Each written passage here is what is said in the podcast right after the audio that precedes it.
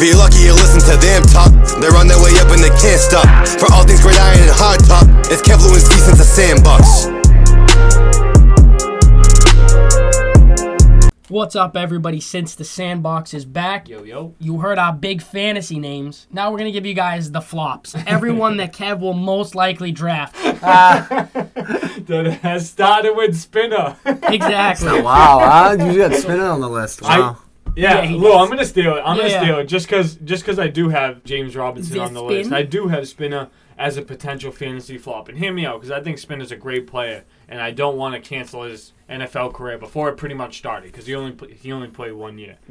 But the Jacksonville Jaguars are going to be a completely different football team, going to be a completely different offense, and I think there is definitely going to be less opportunity for Spinner, knowing that they invested two first round picks on someone that passes the ball a lot and a first round pick on someone that's either going to take away rushing reps from James Robinson or Spinner or you know passing targets. So um, definitely interesting scenario going down in Jacksonville. I think Travis Etienne is going to be you know someone that that affects the game both on the ground and in the passing game. But I definitely think you know there's going to be some opportunity taken from from James Robinson. So I would just approach with caution. And if uh-huh. you have any expectations on him being a consistent running back too, I feel like it might be more comfortable to say him as you know a flex or a running back three, in my opinion. No, that's that's fair. That's fair. And my first guy, and it's it's tough because again, this guy had you know a good rookie campaign last year, but I really do feel like Edward Helaire's production is gonna go down. and I only I only So feel it could get worse. I only feel that way because I feel like Mahomes is gonna have an absolute chip on his shoulder this year, and he's just gonna air the ball out even more than he already does. I mean, is Bell Bell's coming back, right? No, Bell, Bell was a he was sure on a yet. one year contract, but- but he's still a free agent. So I think it's going to be. That's what I'm saying. So if they were to go out and re-sign, you know, a Le'Veon Bell, or you know, go get a guy like a Todd Gurley, like just to back That's up, you know, say. Clyde Edwards-Helaire, Yeah. I do definitely think that'll take down because they did sign Le'Veon Bell late. Obviously, we know that, and I think if they had signed him earlier in the season, we would have saw a little less production from Clyde Edwards-Helaire. But again, it's nothing taken away from him. Again, I just think Mahomes is going to have an absolute chip on his shoulder, and I think they're going to want him to air out the ball as much as he possibly can. I think it's going to be interesting. And, and, mm-hmm. and Lou, I just to, to go off of your point a little bit because depending on how they approach, you know, the, the beginning of the season, they could definitely add, you know, a running back for depth. But if they, you know, trust Clyde Edwards-Helaire to be their bell cow, I, I feel like he could definitely be explosive, you know, in the passing game. But I think I'm out on him being like an elite rusher. I don't know if he'll ever surpass 800 rushing yards in his career. I think he can definitely catch a thousand though. Right. So Yeah. keep that in mind. You know, that's but that would that would mean, you know, he's the Alvin Kamara esque player and, and there's nothing wrong with that. Mm-hmm. Yeah, good RB too. I just think that they kind of not that they lost Super Bowl because of this, but I think we've seen that they they need to take the pressure off Mahomes, and they literally barely ran the football in the playoff games that they did play, and mm-hmm. none of them were blowouts, even the Cleveland game. Yeah. So I think they'll have to diversify it. But a guy I'm completely out on, I don't want to hear any of this gadget BS, dude. Is Taysom Hill. Yeah. I don't care where he is. Everyone has the Saints pegged for ten wins. I, I will No guarantee you they are they are eight or eight maximum. I will say it. Yeah. I like it. And it, and it doesn't make sense to me because everyone's like Drew Brees is this great quarterback. You can't lose this great quarterback and, then still say they're an elite team. That's like if when the Colts lost Peyton, I was like, oh Like- yeah, it was like they're the gonna Pats be last year, fantastic. honestly. Yeah. Yeah, like the like Pats last year. you can't you can't say this person is so great, but when you lose them, it's all right. It's not that bad. It is that bad, dude. no. You have two turnover machines at QB. The only reason they went undefeated or had one loss with him is because no one knew what it was like. Yeah. Now they know what to expect. Steve's been out on him since last year, uh, and. I, I don't respect it at all. Another guy I know who I'm out on is Michael Thomas. Done. He's gonna have some. I think he's gonna have a ton of yards, not that many touchdowns. Uh-huh. Yeah, and Kev, I'm just gonna jump in because I also have Michael Thomas here too. And Yep. Since since Lou has, has the conversation going, yeah, I think I think it's fair. And Michael Thomas caught 150 balls from Drew Brees. He won't. He might not get 150 targets this year. Yes. We obviously saw, you know, he battled some serious injury problems last year. Do I think Jameis can improve if he's going to be their guy? Yeah, I think he can improve. Do I think that Jameis can produce a top 10 fantasy relevant wide receiver? Nah, I don't. And yeah, he throws the ball a lot. He slings it. But I don't I don't know. I think it's a different approach than how we had in Tampa Bay. Yeah, Michael Thomas is still great. He's we'll talk about him like we talk about Odell. The opportunity may not be there.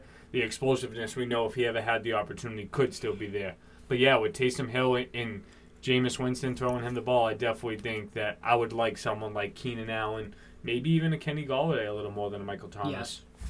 Yeah, so I'm gonna go ahead and uh, I'm gonna continue with the running back position, and this was actually the guy Steve that I mentioned with Clyde Edwards-Helaire, not Le'Veon Bell, but Todd Gurley, and I definitely feel like Todd Gurley's best football is behind him. Right, we can all all agree on that. Definitely isn't the Todd Gurley of old.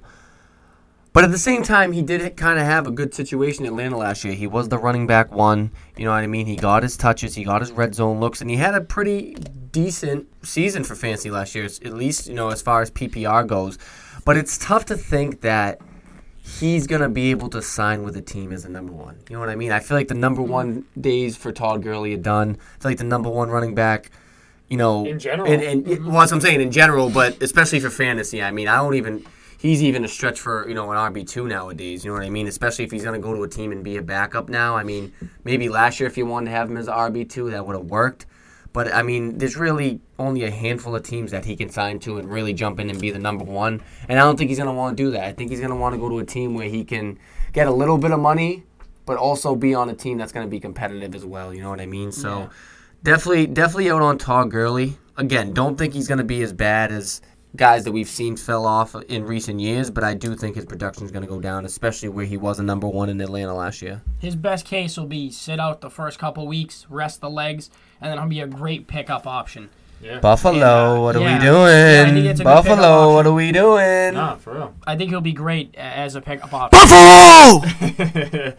uh, we know that there's going to be They some people that, that won't be No, happy to won't. hear that Buffalo in the microphone. But Kev, I'll stick with the running back trend. Lou, you're not going to like this pick because I, I know you're a big Miles Sanders guy, but I think Miles Sanders is going to be you know a huge fantasy flop this year. And the reason why I say that is because I'm out on Philly. Look, we did our schedule predictions. I have Philly's record. You guys are going to have to wait to hear that till our schedule predictions come out. But don't worry, they're in the works. They're coming soon. But yeah, I'm out on Miles Sanders. I'm not sold that Philly believes that their team, their core, the, the people that they want to build around are on their roster. Miles Sanders is very talented. But if you have a banged up offensive line, you have trouble at the wide receiver position, you're not sold on your quarterback position, I think it's just setting Miles Sanders up for failure. Mm-hmm. So yeah, I definitely think he's someone that, yeah, I would probably say I view him in a very similar category to the James Robinson spinners, right Yeah. around that flex spot. You Yes. know, running back three. If you can get him there, I think that would be great. Trusting him as a running back one or ri- uh, running back two, cross your fingers and pray. Yeah, I agree. I think I'm 50 50 on him as a whole, just because it's either they suck so bad that they're always running the football and force feeding. Yeah.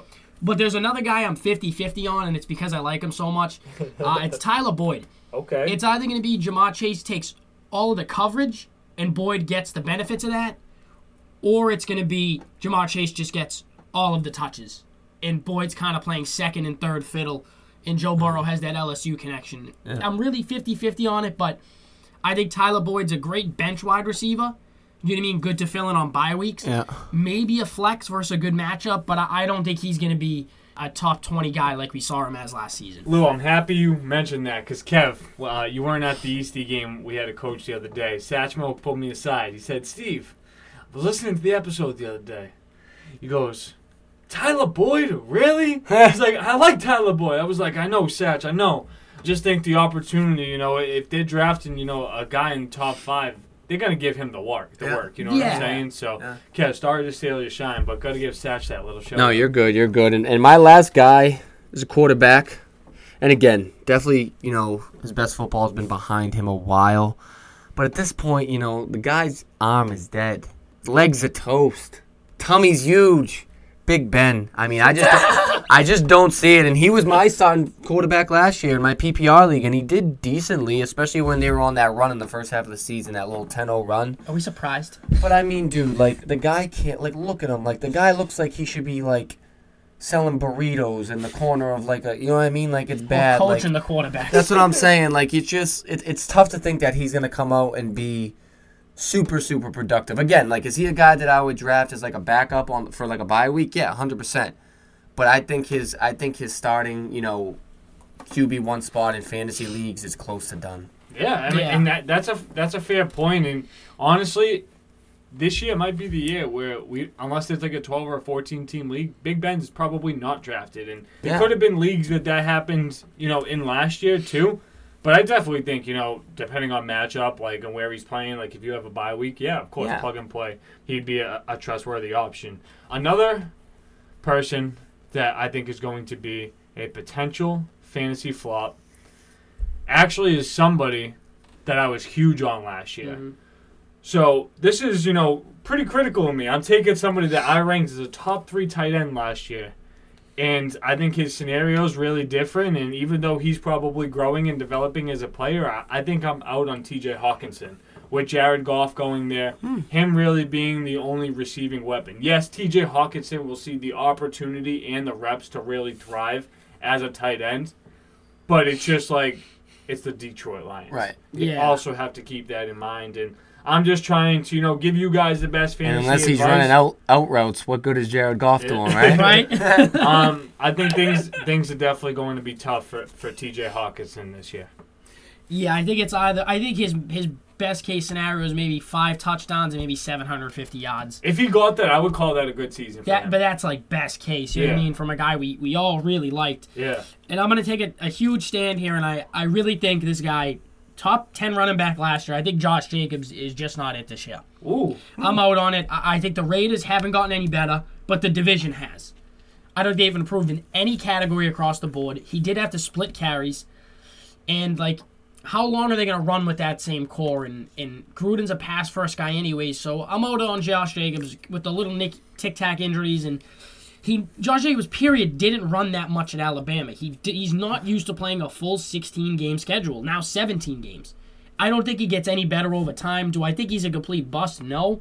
But I think at best he, he's a flex this year. Flex, yeah. Like like we said, you know, in, in that same spinning category. you know? Exactly. And like 50 50. it just it it's it all comes down to you know your league format because you know Josh Jacobs could be someone that could be extremely beneficial, or if like you're in a PPR scenario, I think I would much rather have Austin Ekeler than a couple of those guys that Yes. we mentioned um, from that running back position. And I'm gonna go to the wide receiver position, somebody in a new face in a new place, Will Fuller, and. Will Fuller down in Miami, yeah, that, that that's a great little core they have. Will Fuller, DeVante Parker, and Jaylen Waddle. Gesicki. Gesicki, yeah. Yeah.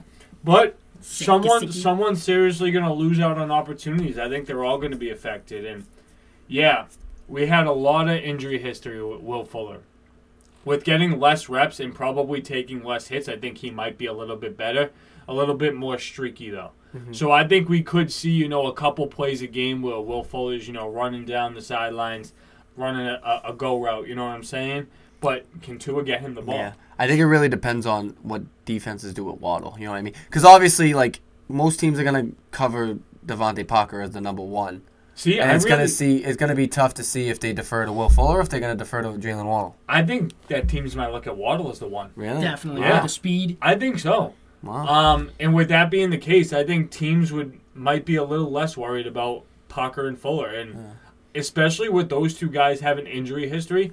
Look, if if Parker or Fuller get hurt and the other one can play throughout the year, I mean that's going to be a great opportunity Yeah. for for that other receiver. Definitely. But as a scenario right now with them having three, I only see Jaylen Waddle being the only receiver to get over a thousand. I freaking Yeah. love DeVante Parker. Me I wish too. the Pats would get him in. Me too. It's a shame. Well, guys, that's going to wrap things up for our potential fantasy flops. We talked about um, some guys that weren't going to do too good um, in our perspective for fantasy this year. And we also talked about some potential big fantasy names. So make sure to check out both of those episodes and stay tuned with all the fantasy coverage we have coming to you guys throughout the rest of the season. September will be here quick. August will be here quick. Football is right around the corner with voluntary off-season training going on um, and things like that.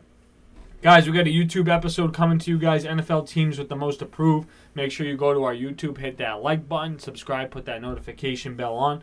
Go to sincethesandbox.net. You guys can leave us a review right on our website, or you can go to Apple Podcast and leave us a review. And remember, guys, if it ain't five stars, we definitely do not want it. Peace out.